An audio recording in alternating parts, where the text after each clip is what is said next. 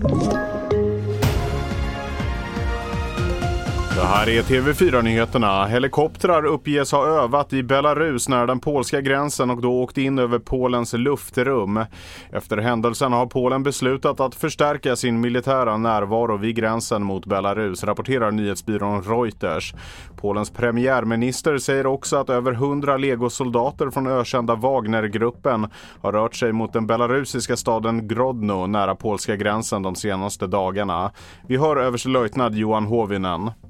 Det här får väl ses nu vara ytterligare en, en provokation i den riktningen. Eh, att eh, försöka kontrollera eh, den polska beredskapen. Eh, där, eh, och då är det här ett sätt att flyga in lågt med helikoptrar enligt uppgift då, och två stycken olika typer av helikoptrar. En Mi-8 och en Mi-24 och det är ju en attackhelikopter egentligen båda varianterna.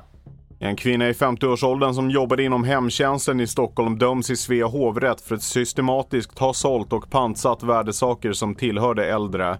Ett av fallen handlar om en nästan 100-årig kvinna i Vällingby som utsattes för stöld efter att hon aktiverat sitt trygghetslarm.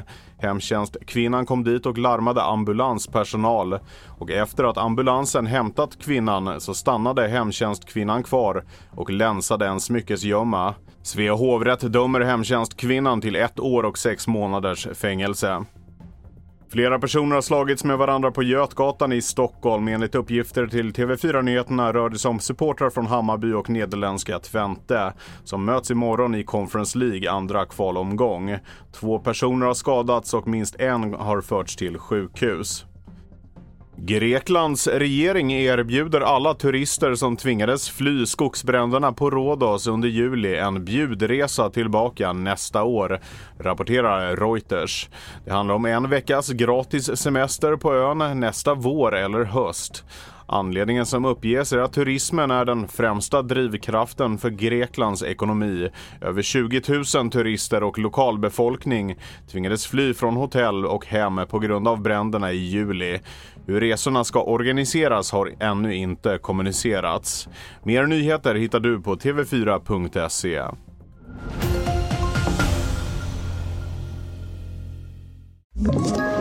Ett poddtips från Podplay. I fallen jag aldrig glömmer djupdyker Hasse Aro i arbetet bakom några av Sveriges mest uppseendeväckande brottsutredningar går vi in med hemlig telefonavlyssning och, och då upplever vi att vi får en total förändring av hans beteende. Vad är det som händer nu? Vem är det som läcker?